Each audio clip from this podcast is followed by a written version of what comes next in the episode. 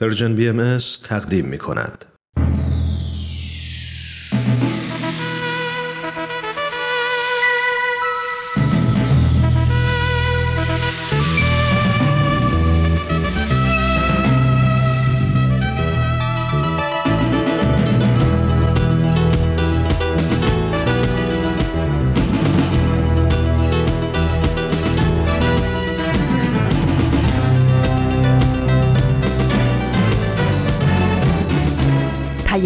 دوست.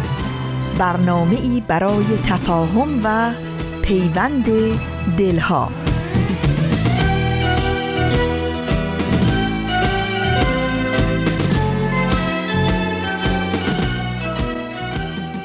در اولین روز دومین ماه سومین فصل سال 1400 خورشیدی من بهمن یزدانی از راهی دور اما با قلبی نزدیک به قلب یکایک شما بهتون سلام می‌کنم و شما رو به حقیقی ترین و ماندگارترین عواطف قلبی خودم و همکارانم اطمینان میدم. ممنون که با من همراه هستین تا سهم مشترک خودمون رو از این شنبه هم دریافت کنیم.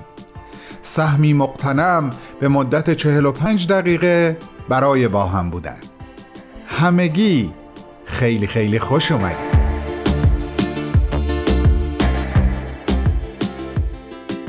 روز شنبه اول آبان 1400 خورشیدی که مطابق شده با 23 اکتبر از سال 2021 میلادی بر شما بخیر باشه الهی. با دو برنامه سخنرانی و معماران صلح در خدمت شما هستم و امروز در فواصل برنامه ها می‌خوام براتون یه قصه تعریف کنم. یه قصه که سالها قبل در ایران اون رو نوشتم. اسم داستان هست گنجشککان قاف. گفتم برای اینکه تنوعی بشه توی حرف هام امروز این قصه رو براتون تعریف کنم هفته بعد دوباره برمیگردم به مرور خاطرات دکتر افروخته عزیزمون از دوران زندگی در کنار حضرت عبدالبها. یه چیز دیگه هم بگم. این داستان سمبولیکی که امروز می‌خوام براتون تعریف بکنم هم چندان به حضرت عبدالبها و حضرت بهاءالله بی ارتباط نیست. اما من فقط قصه رو تعریف می‌کنم درک و دریافتش به عهده شما. جونم براتون بگه در داستانهای عرفانی اومده سیمرغ که در قله قاف مسکن داره. هر جا که تخم میگذاشت کلاقها و زاقها می اومدن و تخمهاشو میشکستن و اینجوری اون تخمها تبدیل به جوجه نمی شدن سیمرغ چاره ای اندیشید. او تصمیم گرفت که بره در لونه کلاقها و زاقها تخم بگذاره. اینطوری اونا خیال می‌کردن که این تخم خودشونه و دیگه اونها رو از بین نمی بردن بلکه ازش نگهداری هم می‌کردن.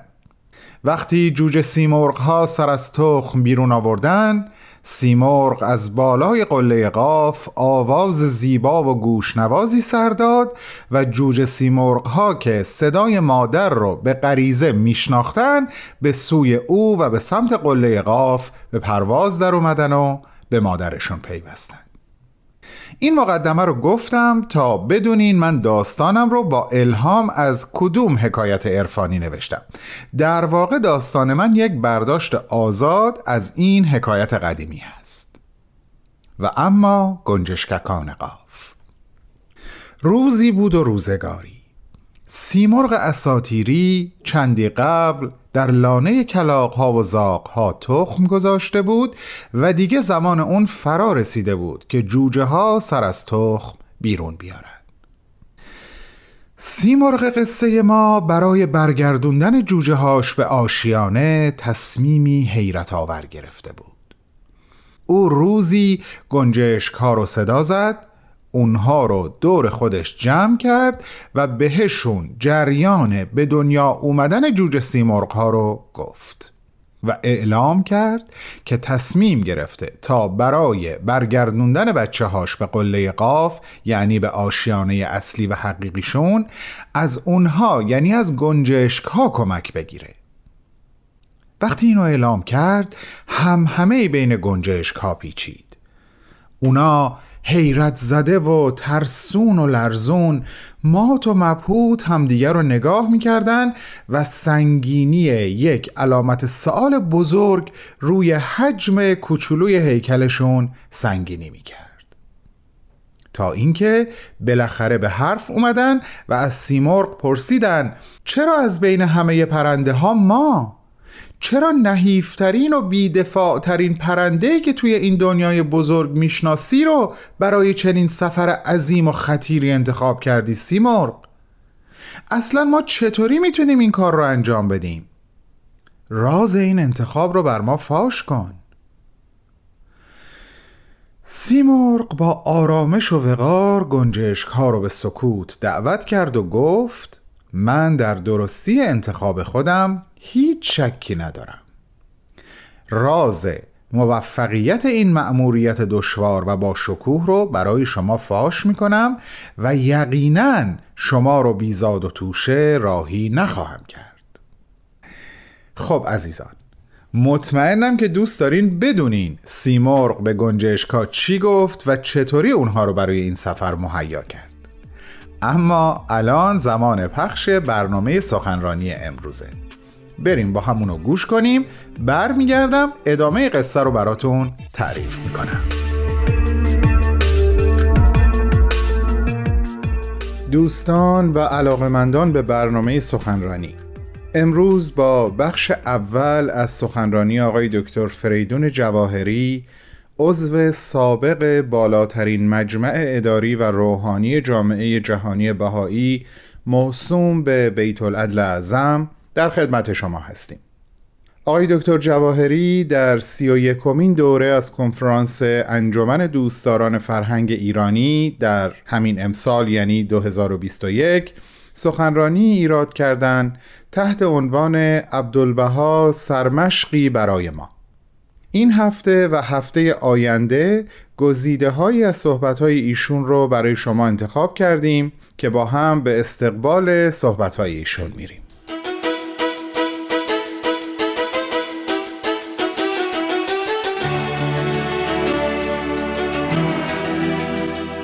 دوستان عزیز فارسی زبان بار دیگر به همت انجمن دوستداران فرهنگ ایرانی در آمریکا فرصتی فراهم آمده که خیرخواهان مملکت ایران و مشتاقان فرهنگ آن سرزمین باستان چند روزی دور هم جمع بشیم و بر غنای گفتمان هامون بیافزاییم صحبت امروز من هم شامل کلماتی چند راجع به عنوان پرمعنای این کنفرانس و بعد هم نکاتی مختصر درباره زندگی حضرت عبدالبها در ارتباط با عنوان کنفرانس است. عنوان انسان در آستانه بلوغ جمعی عنوانی است بسیار الهام بخش و متناسب با شرایط کنونی جهان. زندگی در چنین دورانی مختزیات فراوانی برای افراد، اجتماع و مؤسسات اجتماع داره و من از شما دعوت می‌کنم که درباره این مختزیات تفکر بیشتری بفرمایید. و بعد از این کنفرانس هم با یکدیگه در این مورد به تبادل نظر خودتون ادامه بدید. همگی ما با تغییر و تحولاتی که در مراحل زندگی یک فرد از طفولیت تا بلوغ پیش میاد کم و بیش آشنا هستیم. آثار بهایی اشاره به مشابهت خاصی بین مراحل رشد و بلوغ یک فرد و مراحل تکامل جمعی نوع بشر داره.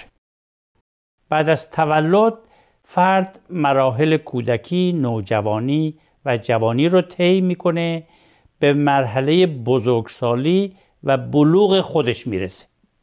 مرحله که زمان شکوفایی کامل استعدادهای او و نیل به ترقیات جدیدی است. بهایان معتقدند که به همین ترتیب نوع بشر هم مراحل کودکی و نوجوانی جمعی خودش رو پشت سر گذاشته وارد مرحله جوانی و بلوغ جمعی خودش شده. از قارنشینی به وحدت خانواده به وحدت قبیله به وحدت دولت شهری و بالاخره به وحدت ملی موفق شده. وحدت عالم انسانی و استقرار یک مدنیت جهانی هدف بعدی نوع انسان در این مسیر تکامل جمعی است و از جمله مستلزمات رسیدن او به دوران بلوغ جمعیش است. فرد با ورود به سن جوانی با تغییرات جسمی، روحی، روانی و اجتماعی فراوانی مواجه میشه. صفات جدیدی میابه رفتار تازه ای داره حتی آشوب فکری در خود می‌بینه.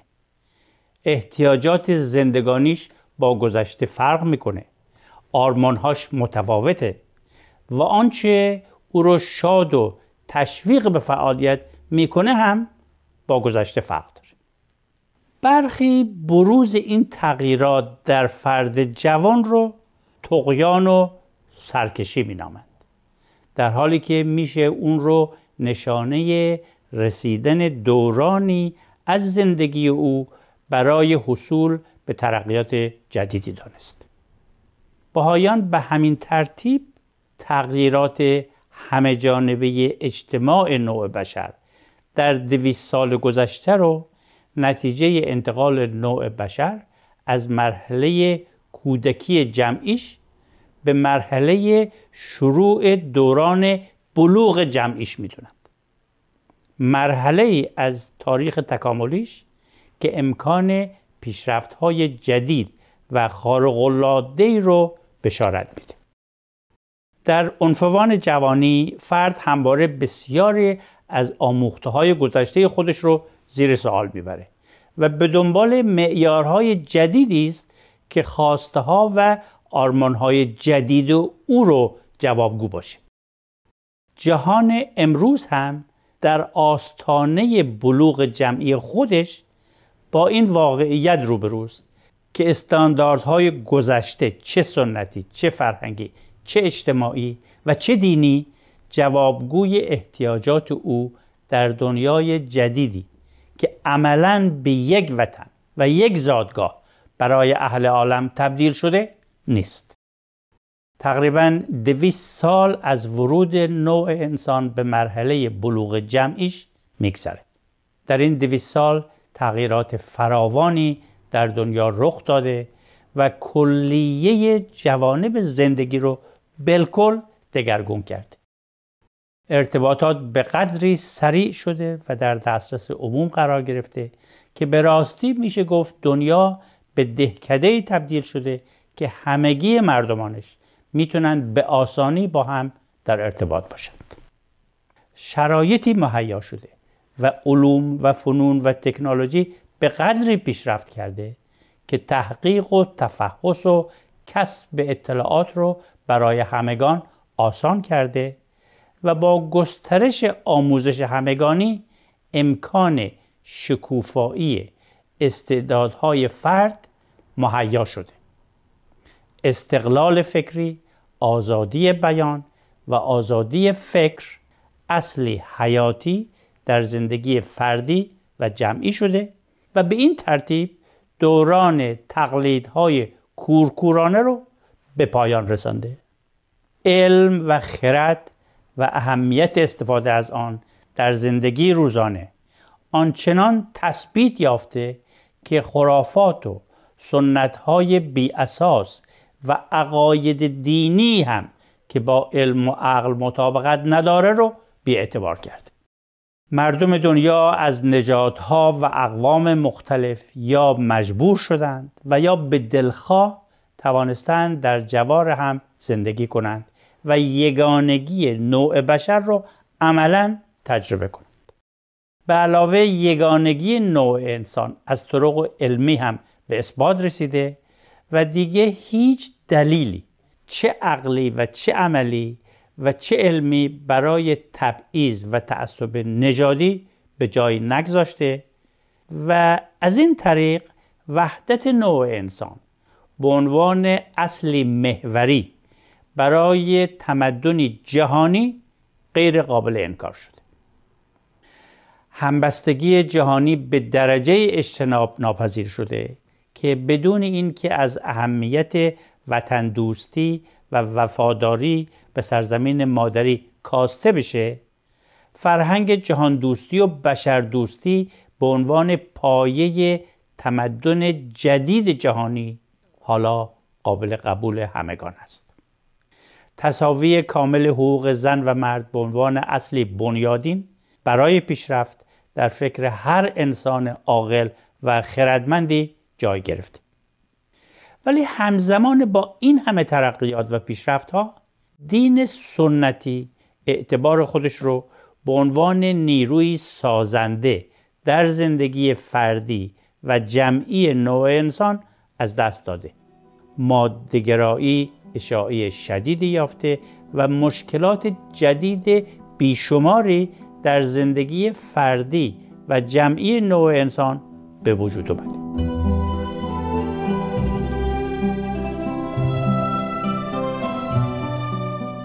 دوستان گرامی شما شنونده گزیده های از سخنرانی آقای دکتر فریدون جواهری در سی و دوره از کنفرانس دوستداران فرهنگ ایرانی هستید. عنوان این سخنرانی هست عبدالبها سرمشقی برای ما. پس از چند لحظه کوتاه به ادامه صحبت ایشون گوش خواهیم کرد.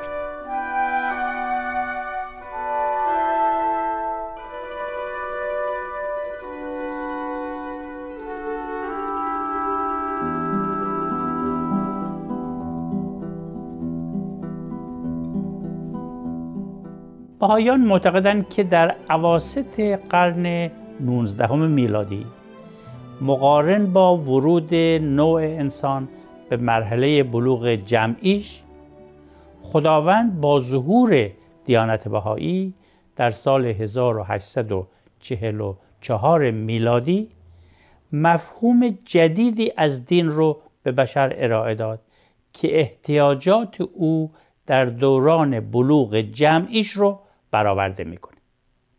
این مفهوم جدید دین در اصل یک چهارچوب عمل برای مشارکت و همکاری افراد و مؤسسات در راه برقراری یگانگی نوع انسان هست.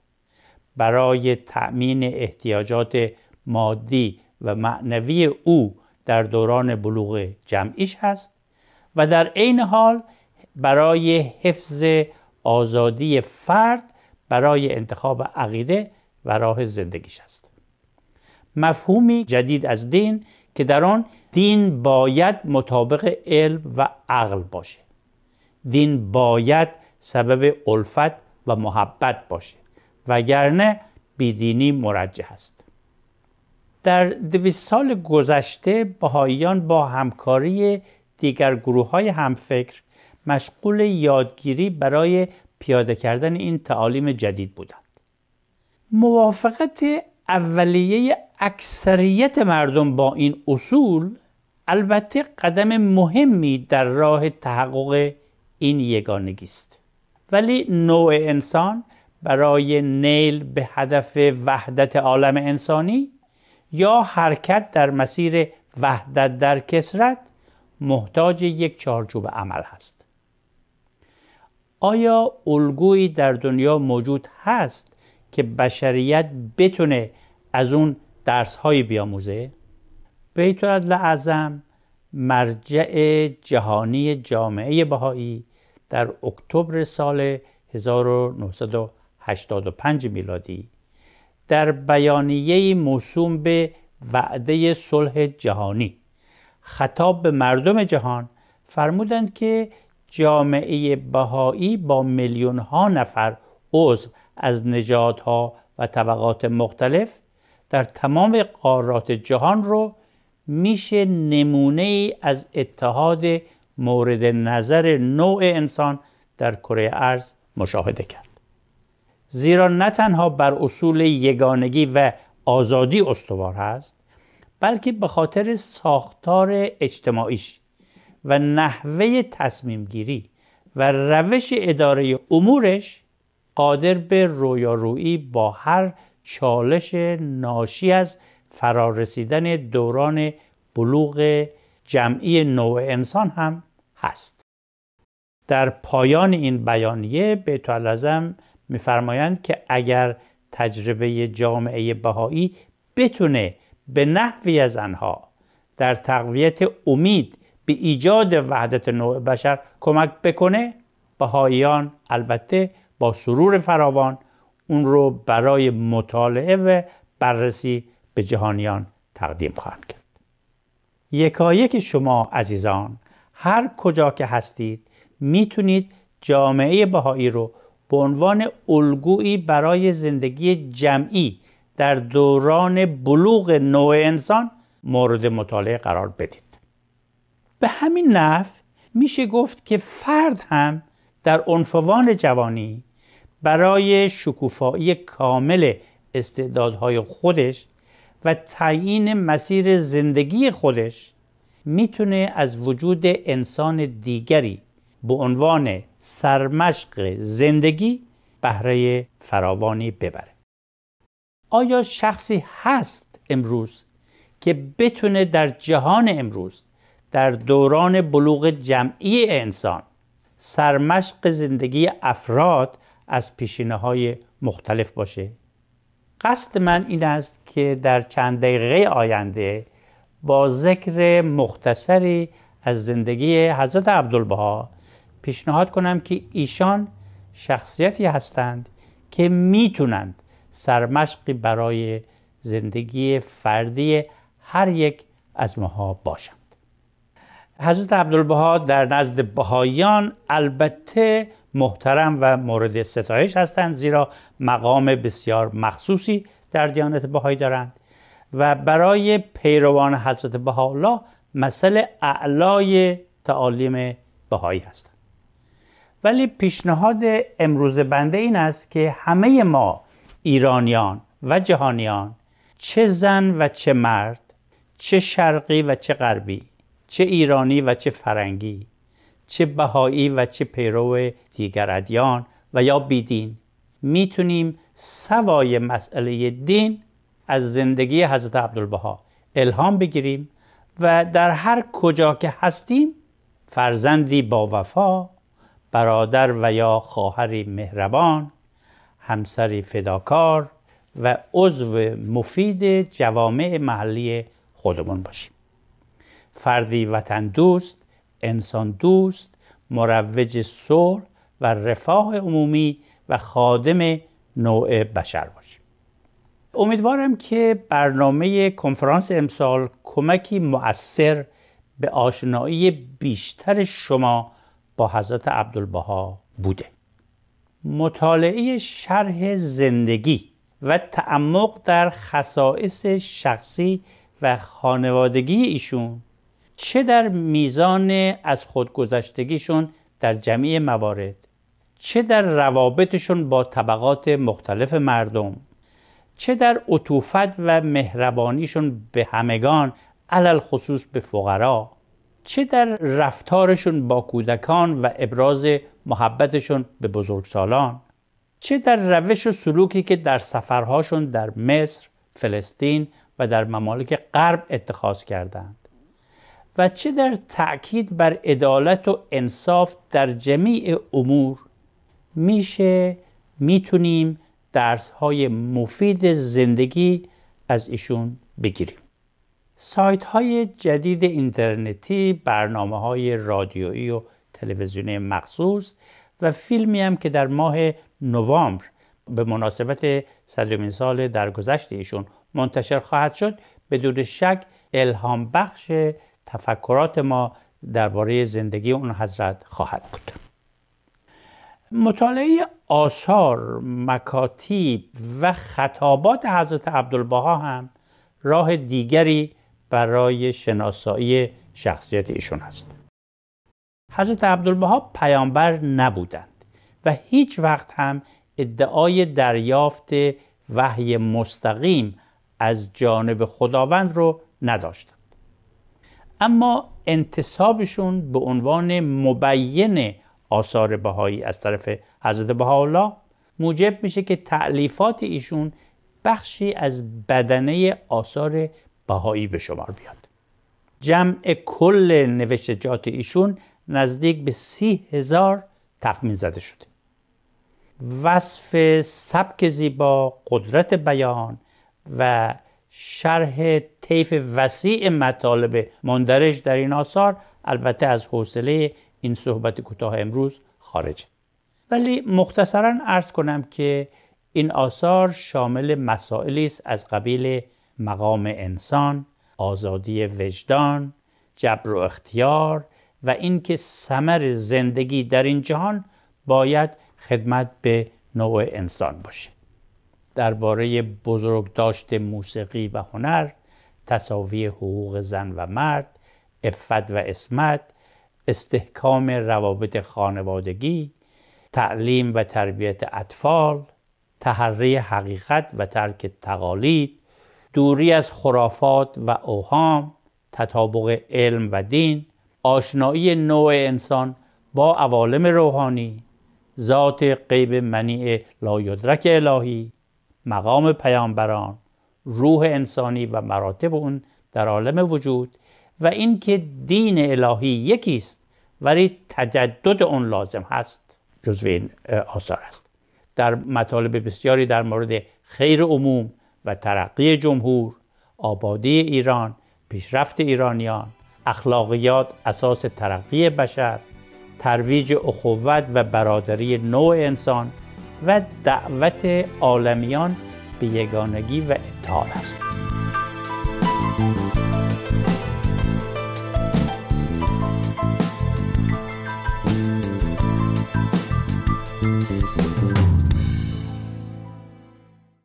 دوستان خوبم امیدوارم همگی آماده و مشتاق باشین برای شنیدن ادامه قصه گنجشککان قاف. گنجشک ها بالاخره همه ساکت شدن و سراپا گوش تا ببینن سیمرغ چی می‌خواد بهشون بگه. او گفت من شما رو بیزاد و توشه به این سفر و به دنبال جوجه هام نخواهم فرستاد. به هر کدوم از شما دو پر از کوچکترین پرهای خودم رو خواهم داد و ازتون می‌خوام اونها رو زیر بالهای خودتون قایم کنین و هر موقع احساس کردین بالهای کوچیک خودتون از پرواز خسته شدن و توانشون داره کم میشه به یاد بیارین که از پرهای سیمرغ بهره ای دارین. این به شما قوت دوباره میده. اما من برای شما هدیه دیگه هم دارم. قبل از اعزام شما از صدای خودم هم به هنجره شما خواهم بخشید. جوجه های من صدا و آوای منو از گلوی شما خواهند شنید و به شما اعتماد خواهند کرد و با شما راهی خواهند شد. بهتون هشدار میدم در طول این سفر گرفتار گردبادها و طوفانهای سهمناک خواهید شد.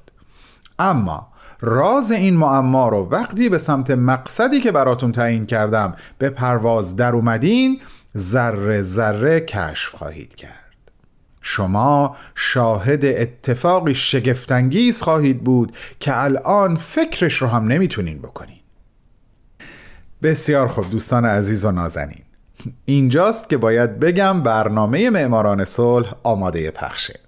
بعد از شنیدن این برنامه برمیگردم و قصه گنجشککان قاف رو با افشای رازی که در طول پرواز بر گنجشک ها برملا شد به انتها میرسونم. پس تا به زودی.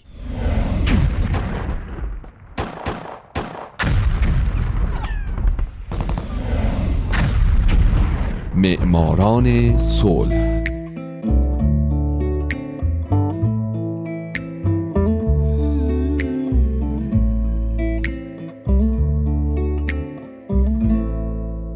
سلام به شما. به معماران صلح خوش اومدید. من در این برنامه به زنان و مردان و شرکت ها و مؤسساتی می‌پردازم که به خاطر فعالیت هاشون به نوبل صلح دست پیدا کردن. کسانی که یا تمام زندگیشون رو وقف صلح کردن یا در برهی از زمان کاری کردند که دنیا برای ما جای امتری بشه. من هومن عبدی از شما می‌خوام که به معماران صلح شماره 36 گوش بدید.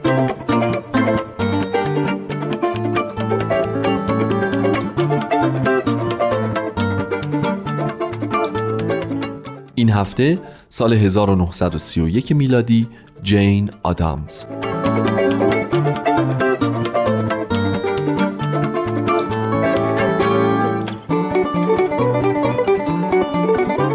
در سال 1931 بازم دو نفر برنده نوبل صلح شدند. این بار دو آمریکایی نیکولاس مورای باتلر و لورا یا جین آدامز جین در 6 سپتامبر 1860 متولد شد و در 21 می 1935 درگذشت.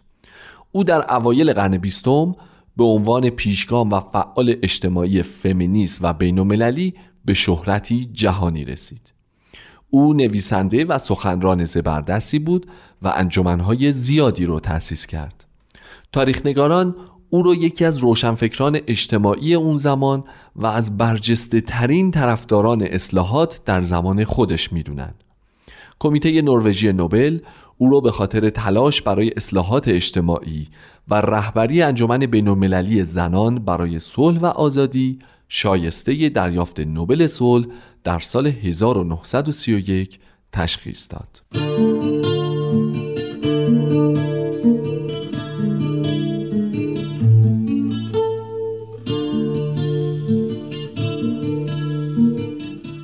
جین فرزند جان اچ آدامز و سارا وبر آدامز بود که در سیدرویل ایلینویز به دنیا آمد.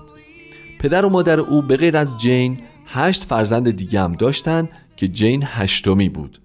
اما بیشتر خواهران و برادران او در کودکی مردن و وقتی جین هشت سالش بود او فقط سه خواهر و برادر دیگه داشت.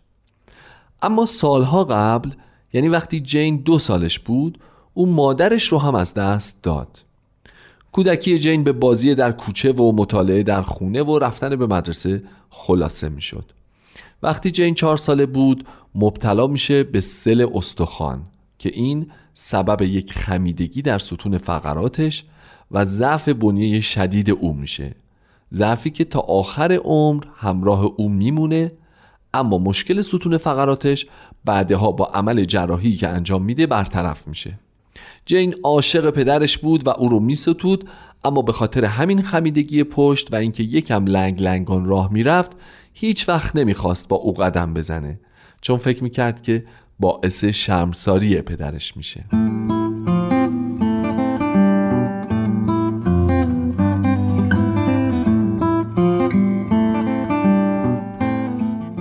پدر جین جان دارای املاک وسیع کشاورزی و گله های دام و کارخونجات الوار و تولید آرد و تولید پارچه های پشمی بود.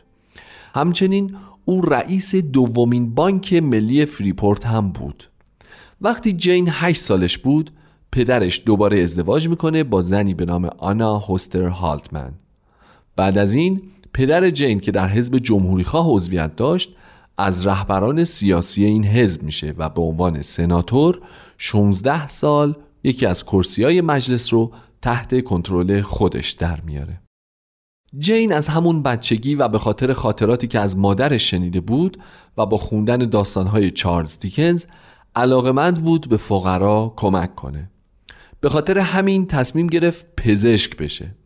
پدر او با اینکه موافق تحصیلات عالیه او بود اما علاقه ای نداشت که او از خانواده دور بشه و بره دانشکده پزشکی در ماساچوست.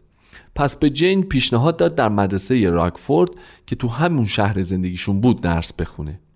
در نتیجه جین در سال 1881 از مدرسه دخترانه راکفورد به عنوان دانشجوی ممتاز فارغ التحصیل شد و یک سال بعد هم مدرک کارشناسیش رو از کالج دخترانه راکفورد دریافت کرد. این مقارن شد با مرگ پدرش بر اثر آپاندیس. بنابراین به هر کدوم از فرزندان او ثروت قابل توجهی رسید. پس از این جین خواهرش و شوهر خواهرش به فلادلفیا نقل مکان کردند و هر سه در رشته پزشکی مشغول تحصیل شدند. ولی بیماری های جور و جور و بستری شدن های مکرر باعث شد بعد از یه سال جین از درس خوندن انصراف بده و چون نامادریش بیمار شد مجبور شدن هر سه برگردن به شهر خودشون.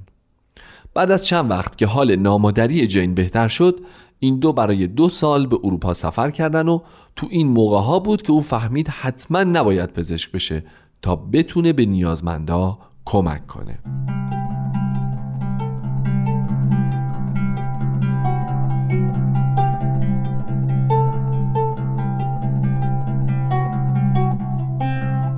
چند سال بعد وقتی جین 27 سالش بود برای بار دوم به اروپا سفر کرد و این بار همراه با دوستش آلن گیتس ستار.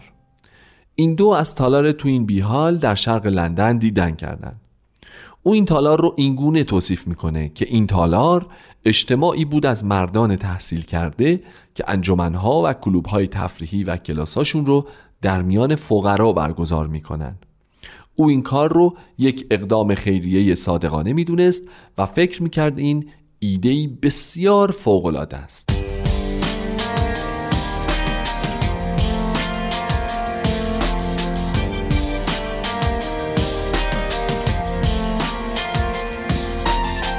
جین آدامز یکی از دو برنده نوبل صلح در سال 1931 به همراه دوستش مشابه چیزی که در لندن دیده بودن رو در اقامتگاهی در منطقه محروم در شیکاگو افتتاح کردند.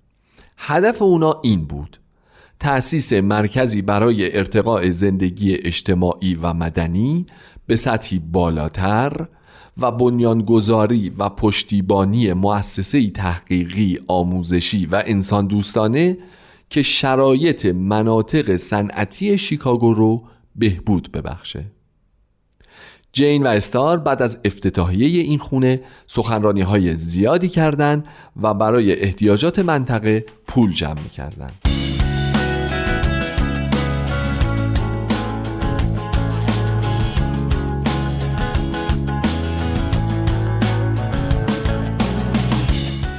دو سال بعد اقامتگاه حال هر هفته میزبان دو هزار نفر بود کلاس های مختلفی در رده های سنی متفاوت از مهد کودک تا سنین بالا برای مردم در اونجا برگزار می شد.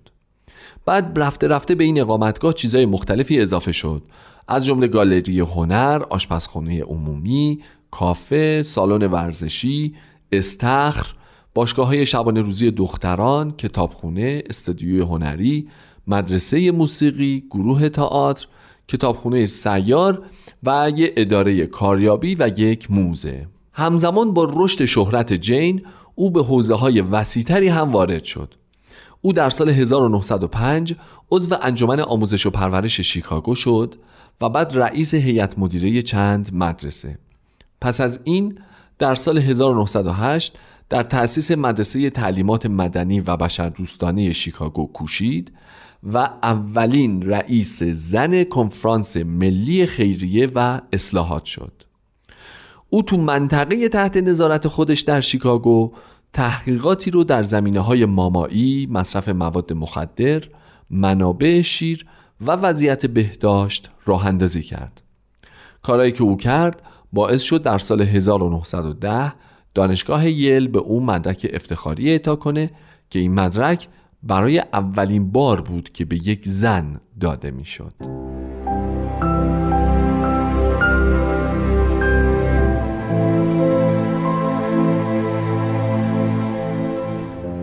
جین به شدت طرفدار فلسفه فمینیستی بود در اون روزهای قبل از اعطای حق رأی به زنان او معتقد بود که صدای اونها باید به گوش مجلس برسه و زنها باید حق رأی داشته باشند و حتی از اونم بالاتر زنان باید آرمانها رو به وجود بیارن و در جستجوی فرصتهایی برای تحقق آرمانهاشون باشند آرمان جین رسیدن جهان به صلح بود و به خاطر همین در تابستان 1906 یک دوره سخنرانی در دانشگاه ویسکانسن انجام داد که بعدها متن این سخنرانی ها در کتابی با عنوان ایده های نو برای صلح منتشر شد.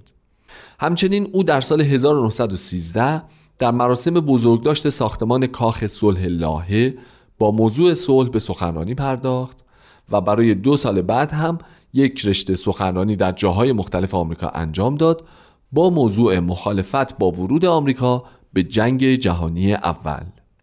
جین جنگ رو مثل طوفانی می‌دونست که رقت قلب بشر مشارکت و همبستگی بین انسانها و آشتی مدنی رو نابود می‌کنه و باعث ستیز در بین خانواده های سراسر دنیا میشه. این عقاید باعث شد دیدگاه های او در بین وطن پرستان مورد انتقاد و مخالفت قرار بگیره.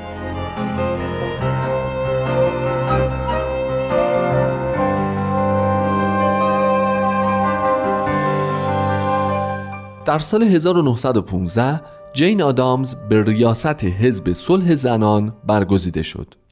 بعد او شد رئیس کنگره بینالمللی زنان در لاهه که برای حق رأی زنان تلاش می‌کرد. سالها بعد این کنگره مجمع بینالمللی صلح و آزادی زنان را تأسیس کرد و جین از 1929 تا آخر عمرش رئیس و رئیس افتخاری این مجمع بود. و در شش کنفرانس بینالمللی اون شرکت و سخنرانی کرد. او در سخنرانیهاش همیشه به ورود آمریکا به جنگ معترض بود پس به همین خاطر از سوی مطبوعات مورد حمله قرار گرفت و حتی از جامعه دختران انقلابی آمریکا هم اخراج شد. تو این زمانا بود که او به یک کار دیگه مشغول شد. تهیه مواد غذایی برای زنان و کودکان کشورهای متخاصم.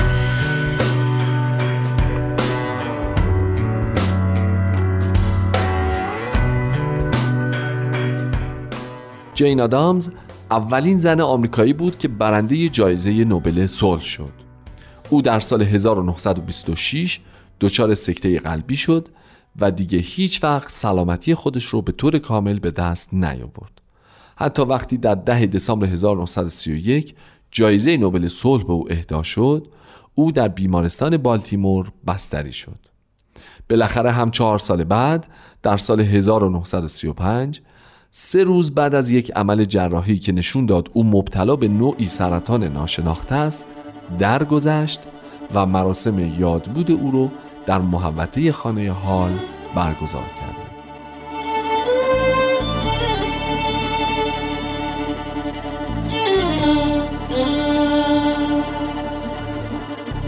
دوستای عزیز اصلا وقت نداریم. هفته بعد به معماران صلح شماره 37 حتما گوش بدید. من هومن عبدی هستم و آرزو دارم شمایی که یکی از شنوندگان برنامه من هستید در آینده یکی از برندگان نوبل صلح باشید. شاد باشید و خدا نگهدار.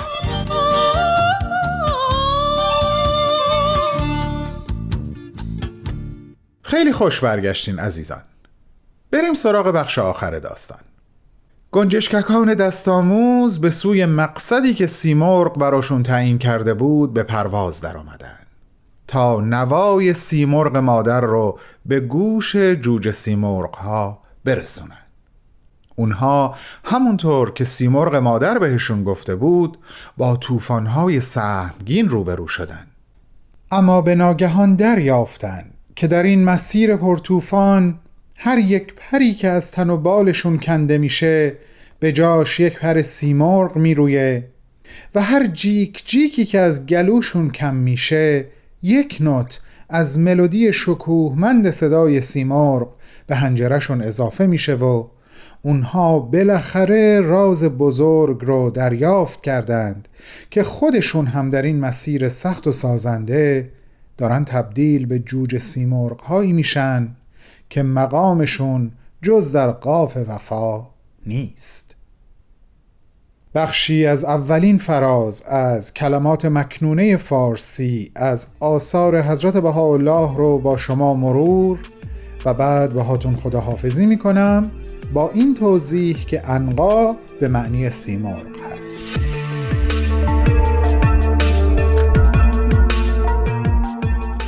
ای انقای بقا جز در قاف وفا محل مپذیر این است مکان تو. اگر بلا مکان به پر جان برپری و آهنگ مقام خود رایگان نمایی